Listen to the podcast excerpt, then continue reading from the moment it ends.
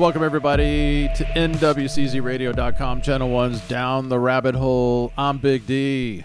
And I'm Brandon. And it's time once again for this week's edition. Before we get into it, I want to thank everybody for being part of the show, emailing in, all that good stuff. You can reach us down the RH, protonmail.com, down the RH, protonmail.com. Also, thanks to obviously all of the outlets that carry us. We couldn't do it without them, and we do appreciate it. And wherever you're listening to us, thank you. Thank you for diving into the rabbit hole with us whenever you can. We put out a show every Sunday and every Wednesday. Hopefully, you're enjoying that. Hopefully. Today, we're going to talk about somebody who used to go by the moniker of Prof. You've heard of this guy. He brought us a lot of information that basically launched. I want to talk about a lot of conspiracy theories. A lot yeah. of conspiracy theories came out of what this guy did. And it's a fascinating a story as to how he got to where he was, how he got this information, and even more so, what he did with it and whether it was right or wrong. And I think towards the end of the show, we're really going to dive more into that aspect of it. Like, did he do it right? Could he have done it differently?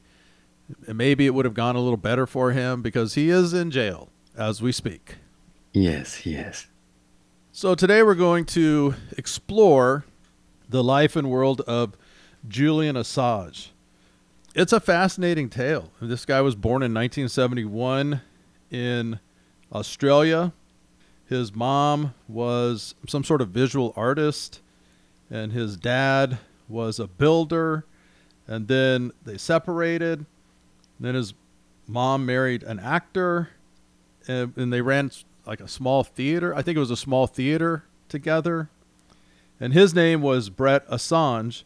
And so Julian, who didn't really know his first dad that well, I don't know if he cared for him or not. I never could quite get an answer on that. But he took on the Assange name and regarded this guy as his father and then they divorced around 1979 and his mom left with her new husband and they joined what Julian described as a cult called the family. And yes that is definitely a cult. Haven't we done the family? It's not the family of god. It's a different one. Oh, a different family. Okay. But they well they're in australia too right? Yes absolutely. Yeah. And then his mom separated from that guy in 1982. So you can see there was a lot of, I don't want to say instability, but some instability, a lot of people coming and going. I think Julian Assange got attached to this guy and then he was gone. And then the next guy came in and thought he was crazy. And so there was situation at home that wasn't great. Yeah. And so he found his solace in computers. He studied programming, mathematics, and physics at Central Queensland University and also at the University of Melbourne, but he never completed a degree. He never graduated.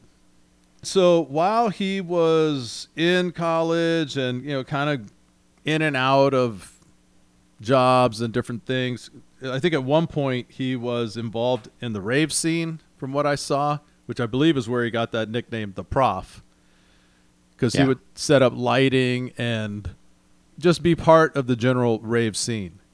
If you've never been to a rave, you've never seen the rave scene, especially during that time, that was a whole different deal than what we see with the EDM crowd now.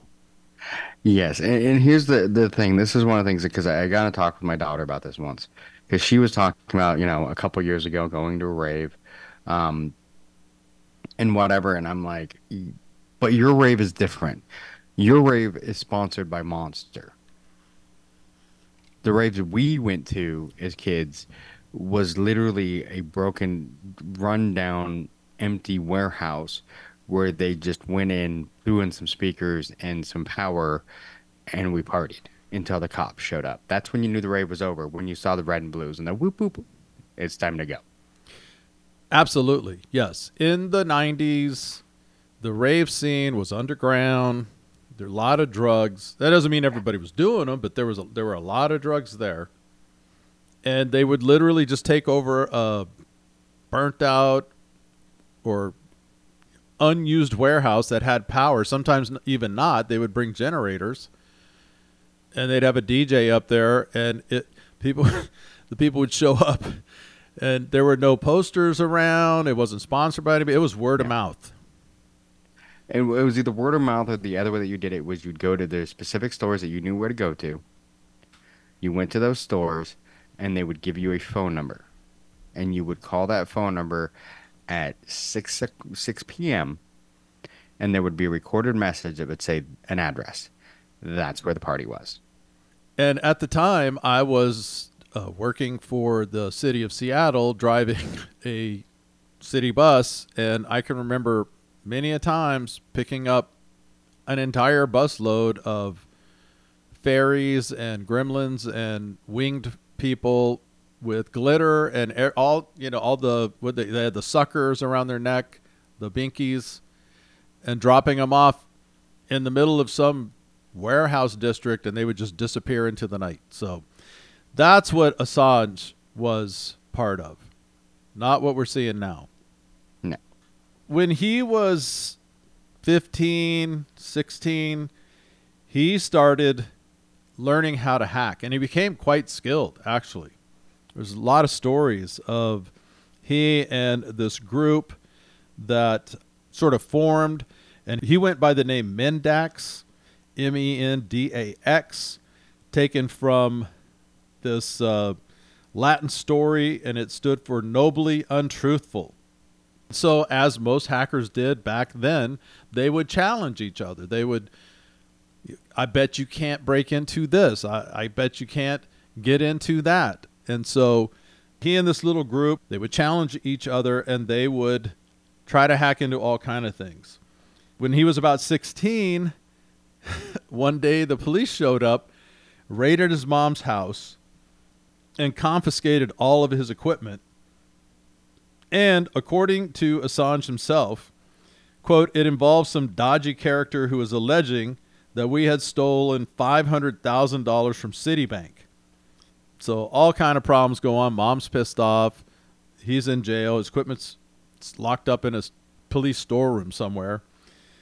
And turns out that he never got charged and his his equipment was returned and at that point he decided that it might be wise to be a bit more discreet. So it was kind of a wake-up call for him. Yeah, I could see that. Well, I knew some guys who were hackers, not to this degree, but these hackers, especially back then, because everything was fairly open, fairly new, there wasn't a lot of security in place. So if you broke into some place, they rarely knew you were there. Yeah. And so a lot of hackers would just hack in, they would look around, they might screenshot some things. They weren't there to steal anything. Eh, Some were, but a lot of it was just a challenge. It was a they- challenge, and they would go in there, and a lot of times you would see it. Like, um, if you've ever watched the movie Hackers, they do this. They'll go in and they'll take. A lot of times, it's even the garbage file. They take the trash file so they can show it to the buddy and say, "See, I was there." Exactly. That's Yeah, all it was. It was just a, haha, I did it. Right. I was there. I broke in. I got out. Nobody noticed. In 1988, Julian used social engineering to get the password to Australia's Overseas Telecommunications Commission's mainframes.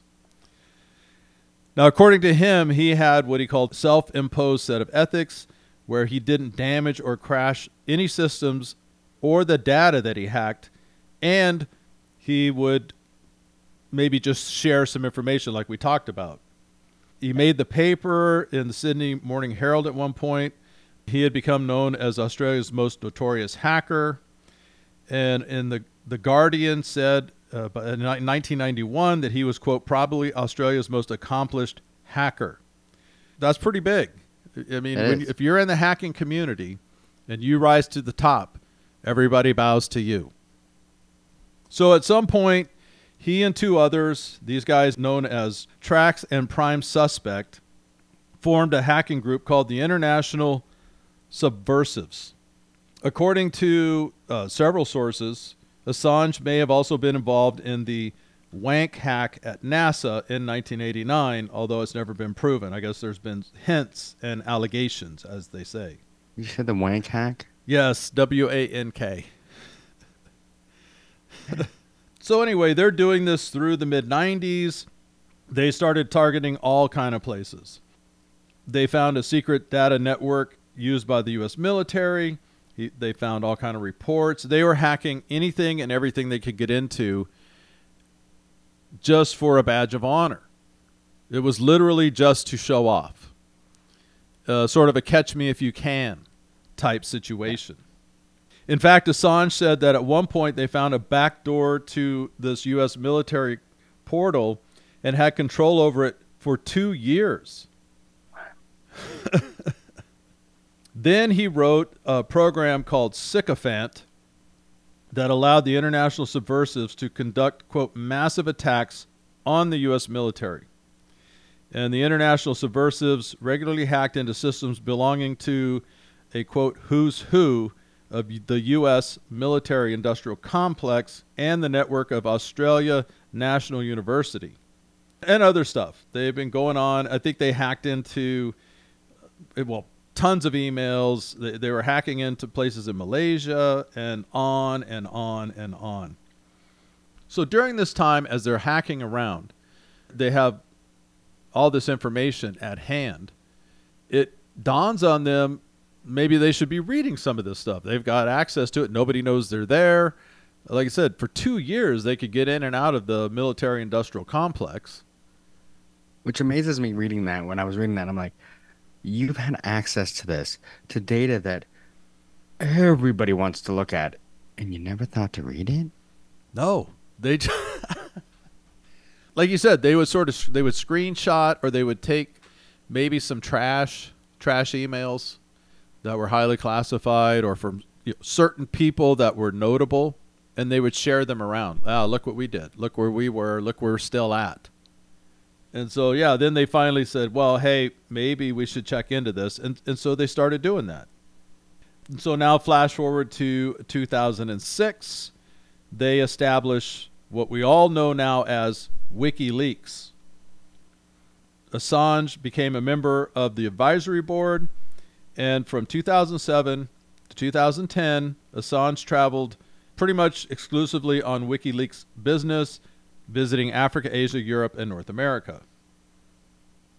And in December of 2006, that is when WikiLeaks posted its first leak.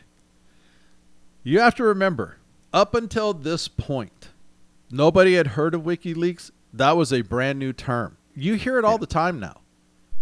Oh, did you see that on WikiLeaks? Was that on WikiLeaks? Did you get that off of WikiLeaks? What's on WikiLeaks? Nobody had heard of that. We didn't even know what that meant. What's a wiki leak? Who knows?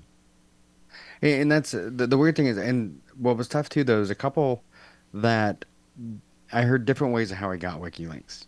I heard that he just kind of joined it, and then another one said he started it, but he basically took the idea from oh, I can't remember the name of the other site. Um, I had it here a minute ago, but took the idea from a friend who had another site that he didn't feel was they were they were putting out documents, but they weren't like marketing it and saying, "Hey, look at what we have." They were just putting it out there. Yeah, so they were. Yeah, they were. that website or or that leaking point that you're talking about.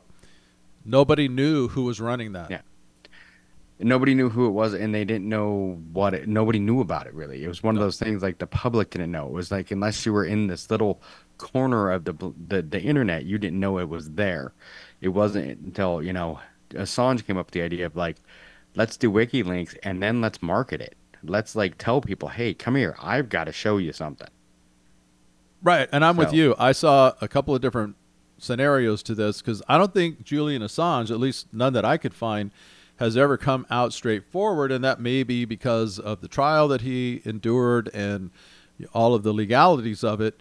But I did hear that yes, he was super instrumental in setting it up, and then decided, well, I'm I'm not going to put my name as the founder of it. I will be a, represent, a representation of it. Then I also heard that you know he gave the idea to some people and said, "You set it up, and then I'll come on board." Yeah. And see, I heard the same. What was one of those ones that instead of just giving him the idea that he came up with it, had someone help him and then kind of gave them credit. But it, it all comes down to different uh, weird, you know. I think a lot of it's just the, the smoke and mirrors.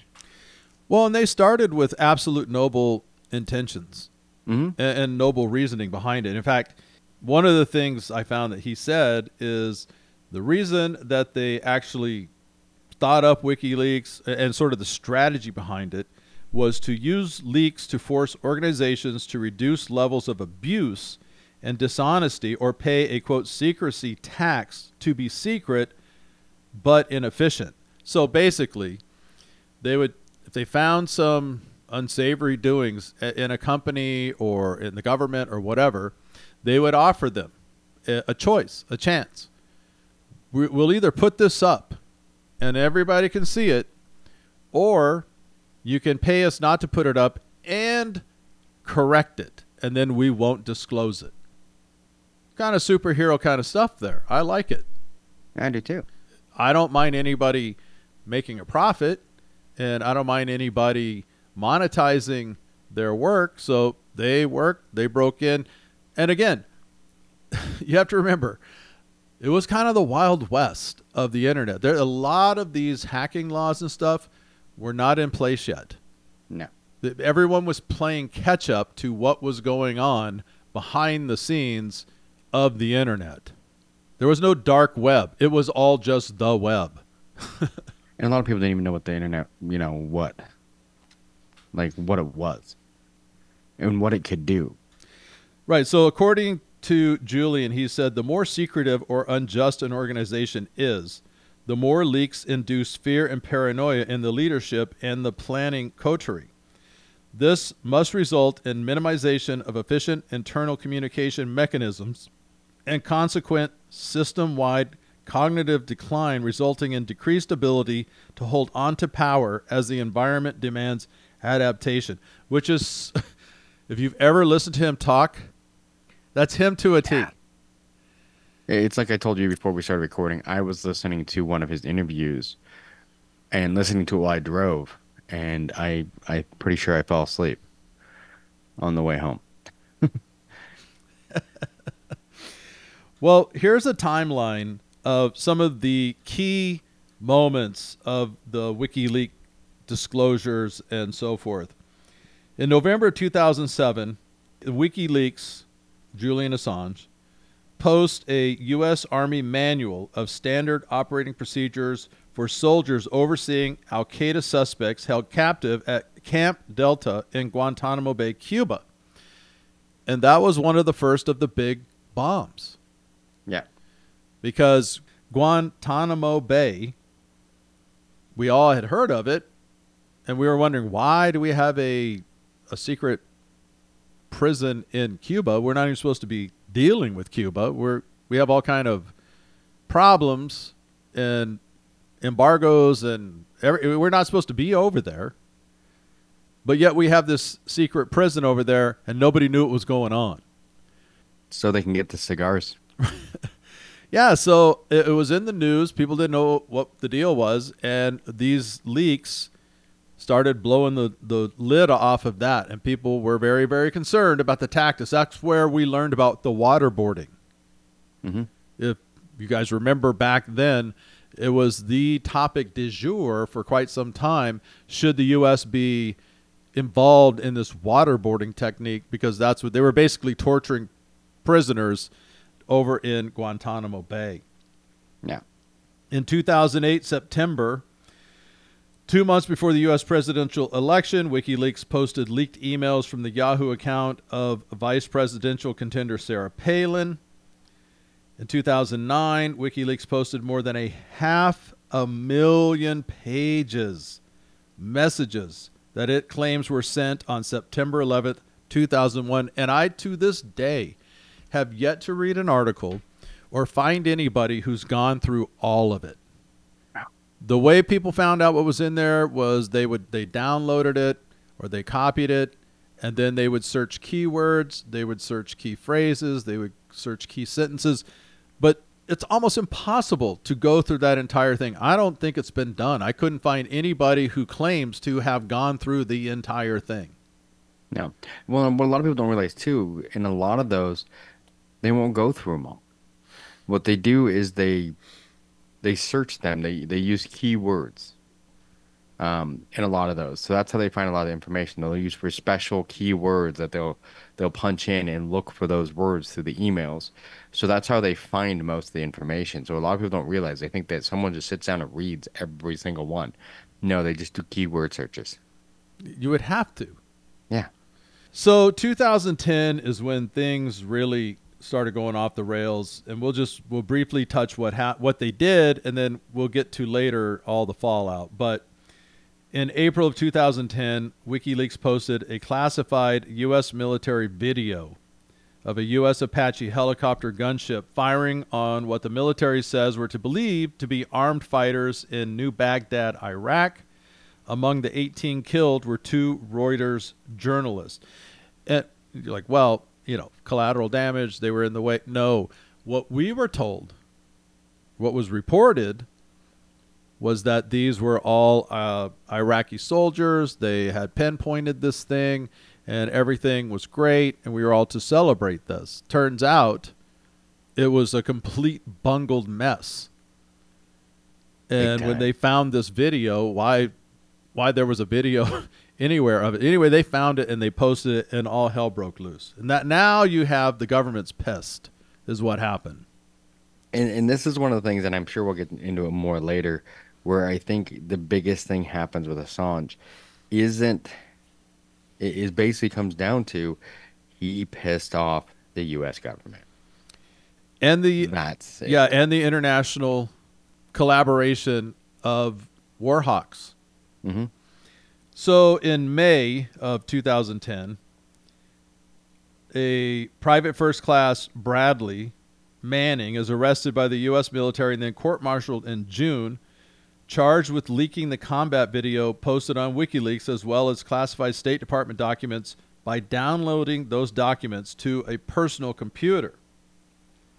Then in July, WikiLeaks posts what it's called the Afghan war logs with more than 75,000 classified documents that record previously undisclosed civilian casualties inflicted by the U.S. and coalition forces, details the pursuit of Osama bin Laden, and accounts of stepped up fighting by the Taliban.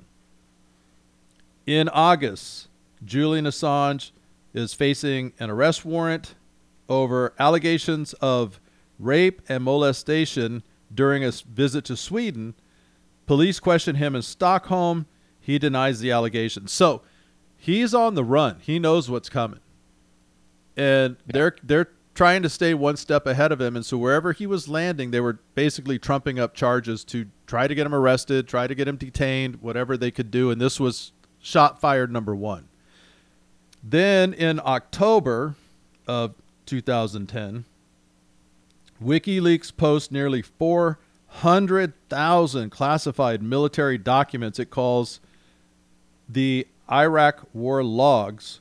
They detail the involvement of Iraq security forces in the torture of prisoners of war, document higher civilian death tolls, and describe Iran's support for Iraqi insurgents.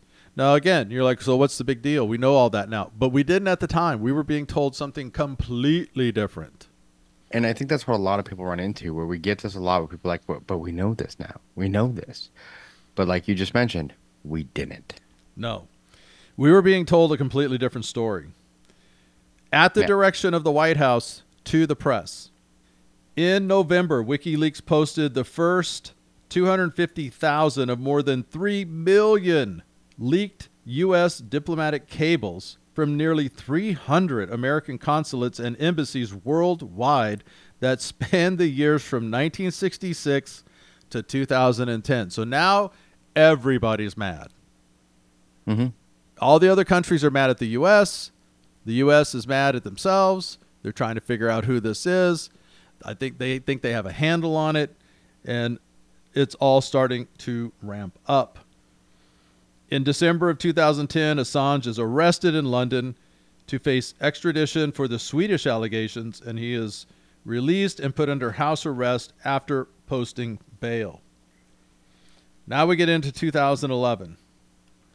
WikiLeaks posts seven cables from the U.S. Embassy in Cairo amid violent clashes between Egyptian security forces and pro democracy demonstrators. The documents discuss Egypt's human rights and civil liberties violations, which nobody was supposed to know, of course. Then in April of 2011, WikiLeaks posts the Guantanamo files, some 800 classified military documents detailing the official allegations of terrorist actions by the men held captive in Guantanamo Bay, Cuba. And then in October 2011, after being removed from Amazon servers and being allegedly cut off from major credit card companies as well as PayPal and Western Union, WikiLeaks suspends publication of leaked documents to, quote, aggressively fundraise. In February of 2012, WikiLeaks starts posting a trove of what it claims are 5 million leaked emails from Stratfor, private company that describes itself as a quote global intelligence company. Assange knows they're after him. He's at the Ecuador London uh, uh, embassy where he is looking for political asylum. He knows they're coming. Yeah. Then in July, WikiLeaks began posting more than 2 million leaked emails dating back from 2006 from 680 Syrian government officials and firms. So again, this is not just the US. That's a misconception that they were just leaking US documents. Not true at all. Then in 2013, WikiLeaks posts uh, leaked documents detailing the private negotiations of major trade deals, including the Trans Pacific Partnership and the Transatlantic Trade and Investment Partnership. Then in 2015, they post leaked documents from the Saudi Foreign Ministry. In July of 2015, they began posting leaked National Security Agency documents revealing American surveillance. I do remember this of German Chancellor Angela Merkel, French President Francois Hollande, UN Secretary General Ban Ki moon, as well as two prime ministers that would be Israel's Benjamin Netanyahu and Italy's Silvio Berlusconi. So again, they're not holding back. They're shooting with both barrels constantly. They're, I mean, they are swinging large here. Yes, very large. 2016, WikiLeaks posts nearly 20,000 emails and 8,000 attachments from leaders of the Democrat National Committee. According to this, Assange later denies allegations that Russian intelligence services were the source of the leak because this is where we got all the Hillary Clinton emails. Yes. Which led to Pizzagate, all the Podesta emails and all the back and forth and all that stuff. And of course, at the time, they were claiming, no, no, no, this was this was Russia. Russia hacked in. Ru- Russia's trying to alter the elections and on and on and on. And Assange says, no, no, that was us. then, October, WikiLeaks posts more than 2,000 hacked emails from the account of John Podesta, who at the time was campaign chairman for Democratic presidential nominee Hillary Clinton.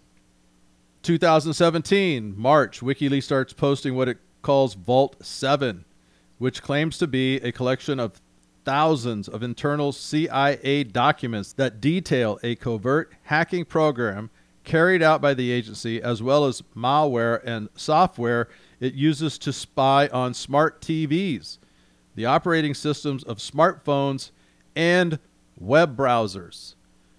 We've talked about that many times on here. Yes. That they times. are they deny it, they deny it, they deny it. Yeah.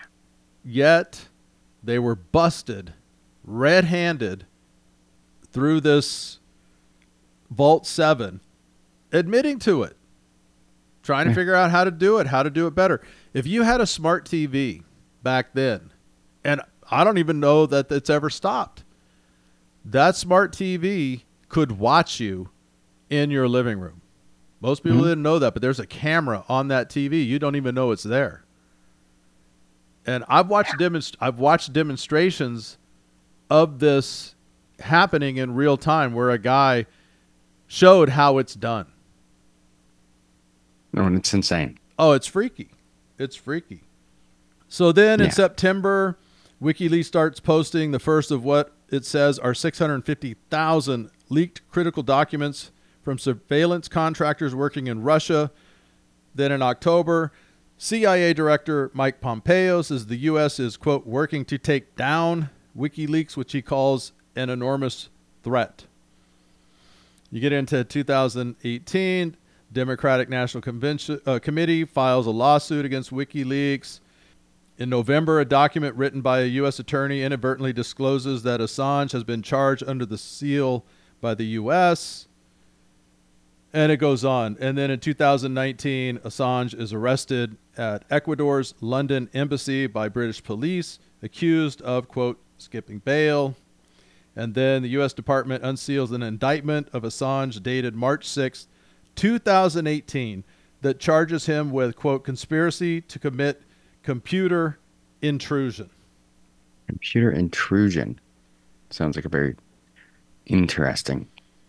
According to, uh, at the time, so this was written in 2019, this is from USA Today. Six big leaks from Julian Assange WikiLeaks over the years. And this is where they see the biggest problems are and because you know of all the trial and everything and th- this is where everybody had the biggest problems.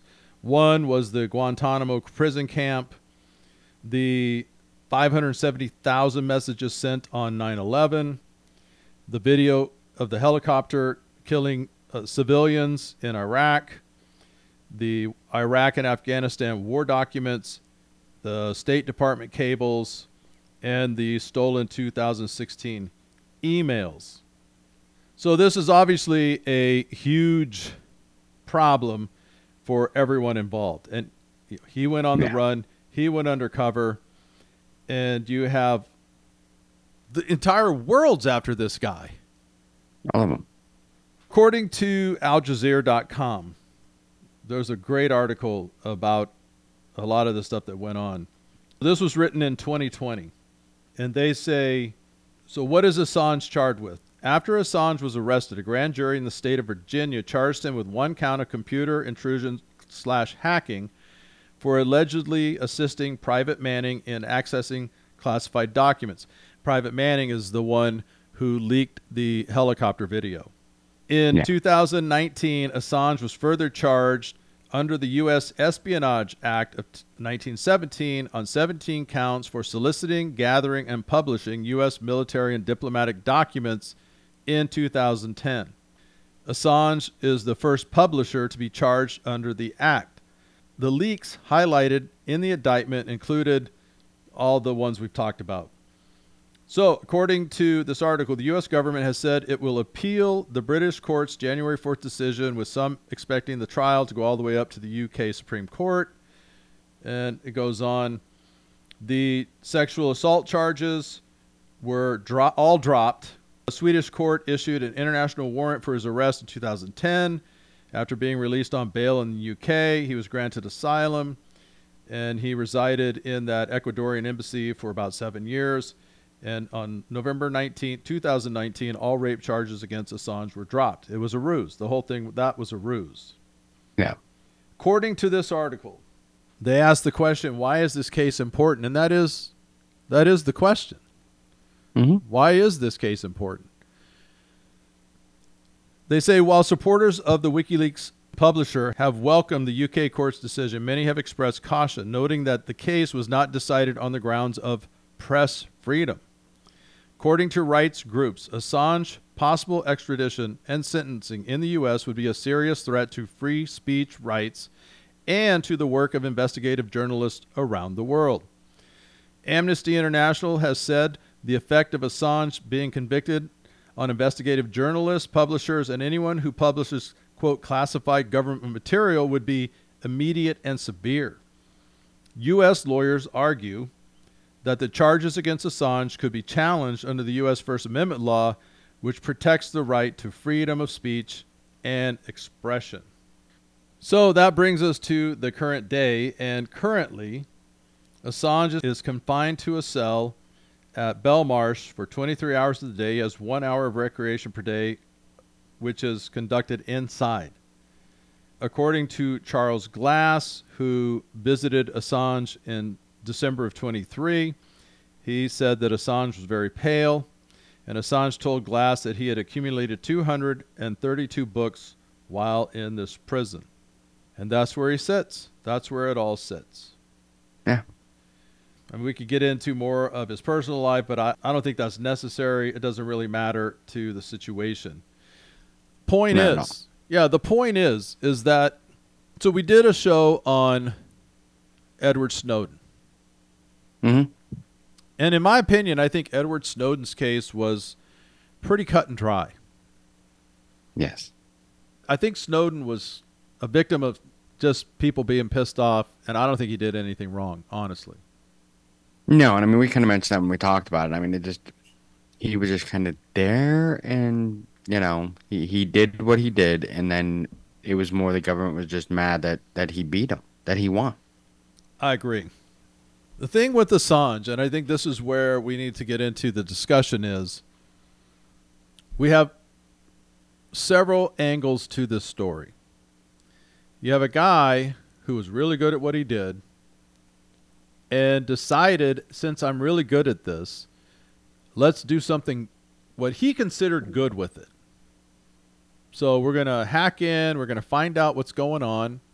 We maybe can make a little money, but we can possibly force change. And if they don't want to change, we will basically publicly shame them by dropping these out there. And again, WikiLeaks was there were advertisements for it. They were in the newspaper. They were in magazines. I saw them on TV. People knew hmm. who WikiLeaks or what it was and how to get to it. Yes. So you have that. You have was his motivation pure? Was it actually good? Do you agree with how he went about setting up WikiLeaks and what their intentions were? That's one.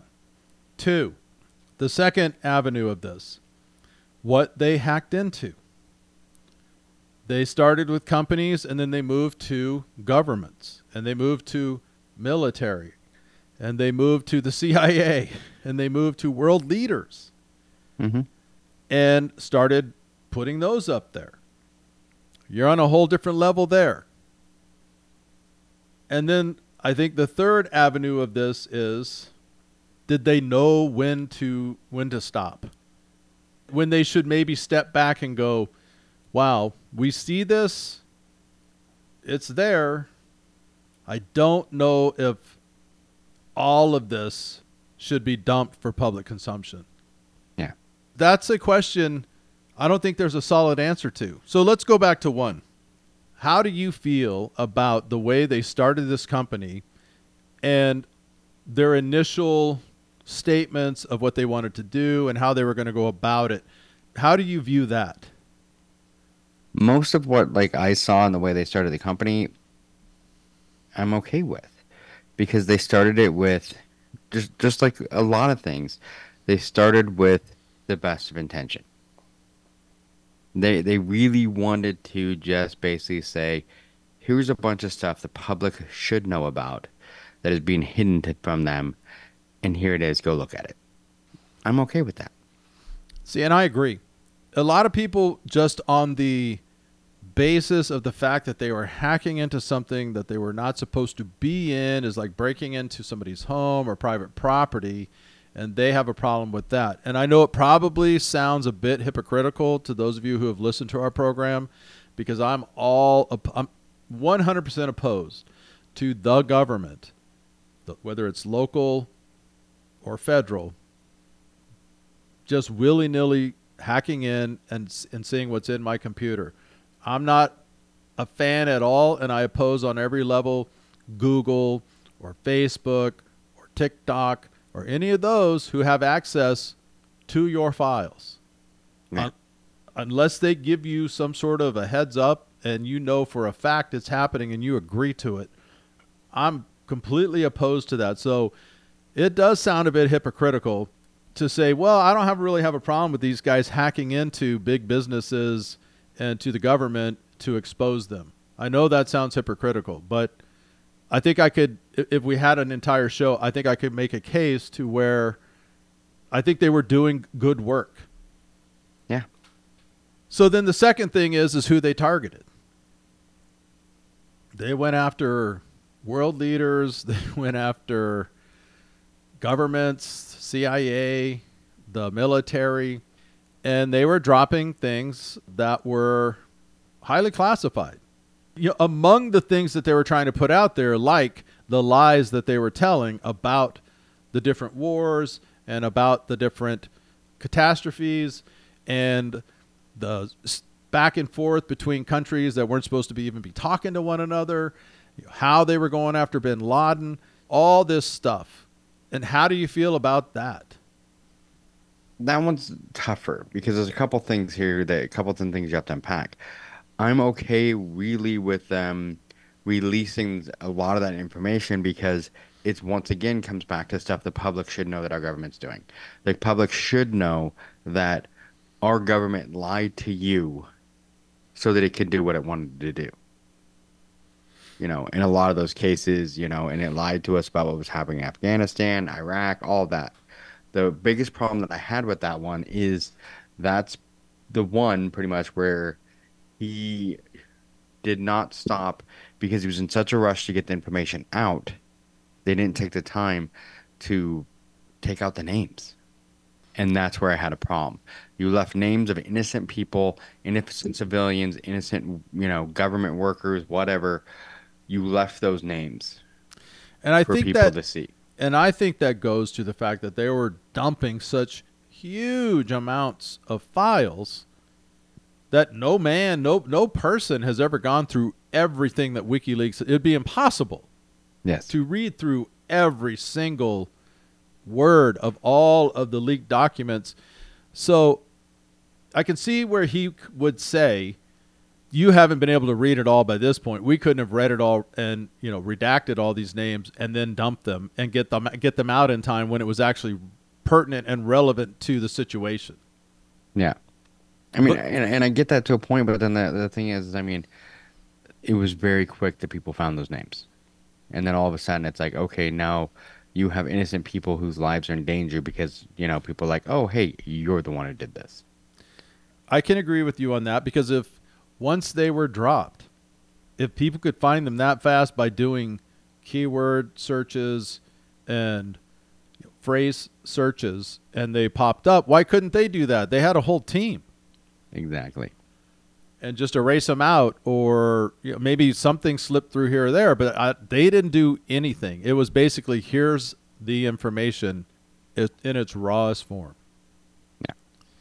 And, and I get that too. They wanted to put it out there in the rawest form so that it did not, because that was one of the biggest problems they had when they, they released the video of the uh, the helicopter. When they released that video, it was 39 minutes of video, but they cut it down to 17.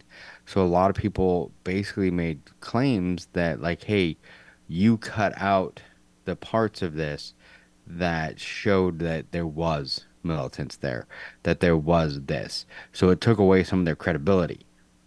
Whether Right. it was true or not, that's still up for debate. But that's what they came back with. Oh, hey, you took out all the stuff that would have proved that this was a legit. Well, you know, definitely, operation. definitely opened the door for criticism and second Yes. guessing for sure.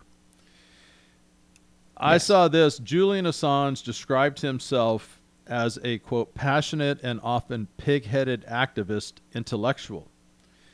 And he also said that he was quote directing a consuming dangerous human rights project. So I think if he was going in to all of this with that mindset and free speech, and I think he saw himself as a rogue journalist, somebody who, who had gone places that no one had ever gone, seen things that nobody had ever seen, they weren't supposed to see. Yeah. And it, I think it overwhelmed him on some level. And it's like the grand break in. And so I think, this is my opinion, he just said, wow, I, I don't even know what to do with this. Let's put it over here and we'll let the people sort it out. Yeah.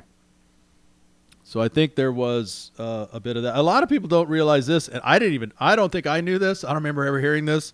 In 2006, Assange created a dating profile on uh, the website OKCupid with the username Harry Harrison. I didn't know that one.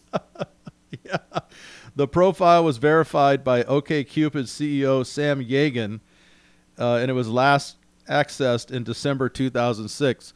So he had an online profile on OKCupid, which I find kind of humorous. That is humorous. uh, he did. He does have several kids and um, so forth. Thought this was in. Now this is on Wikipedia. Again, take it for what it's worth.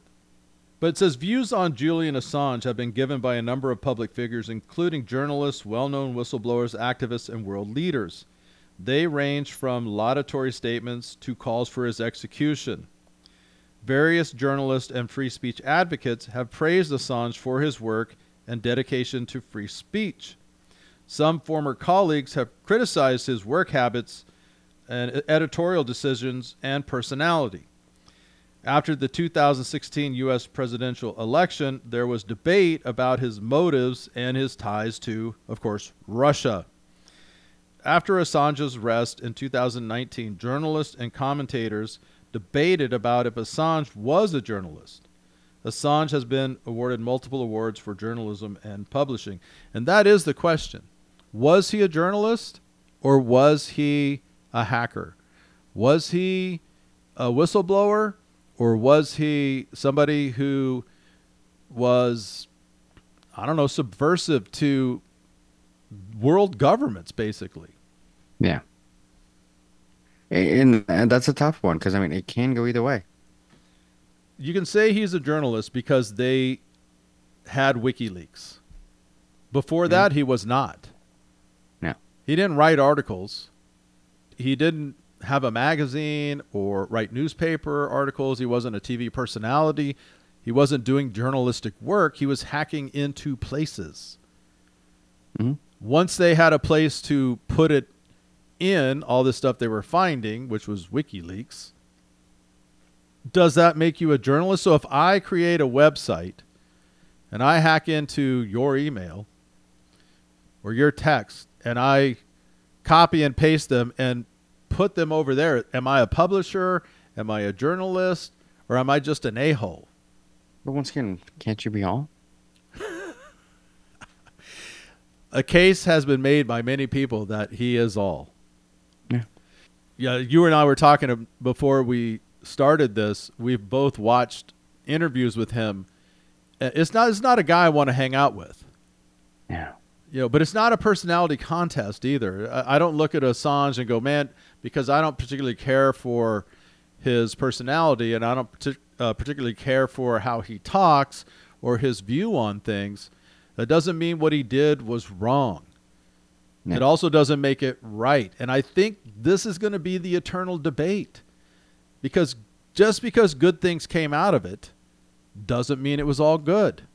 And just And because that's a tough one. and just because bad things came out of it doesn't mean it was all bad. Yeah.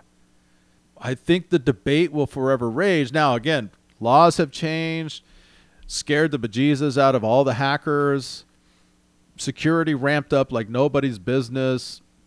If you are in internet security or any kind of security for companies on the internet based thing, they went mad hiring the best they could to stay one step ahead of all these guys.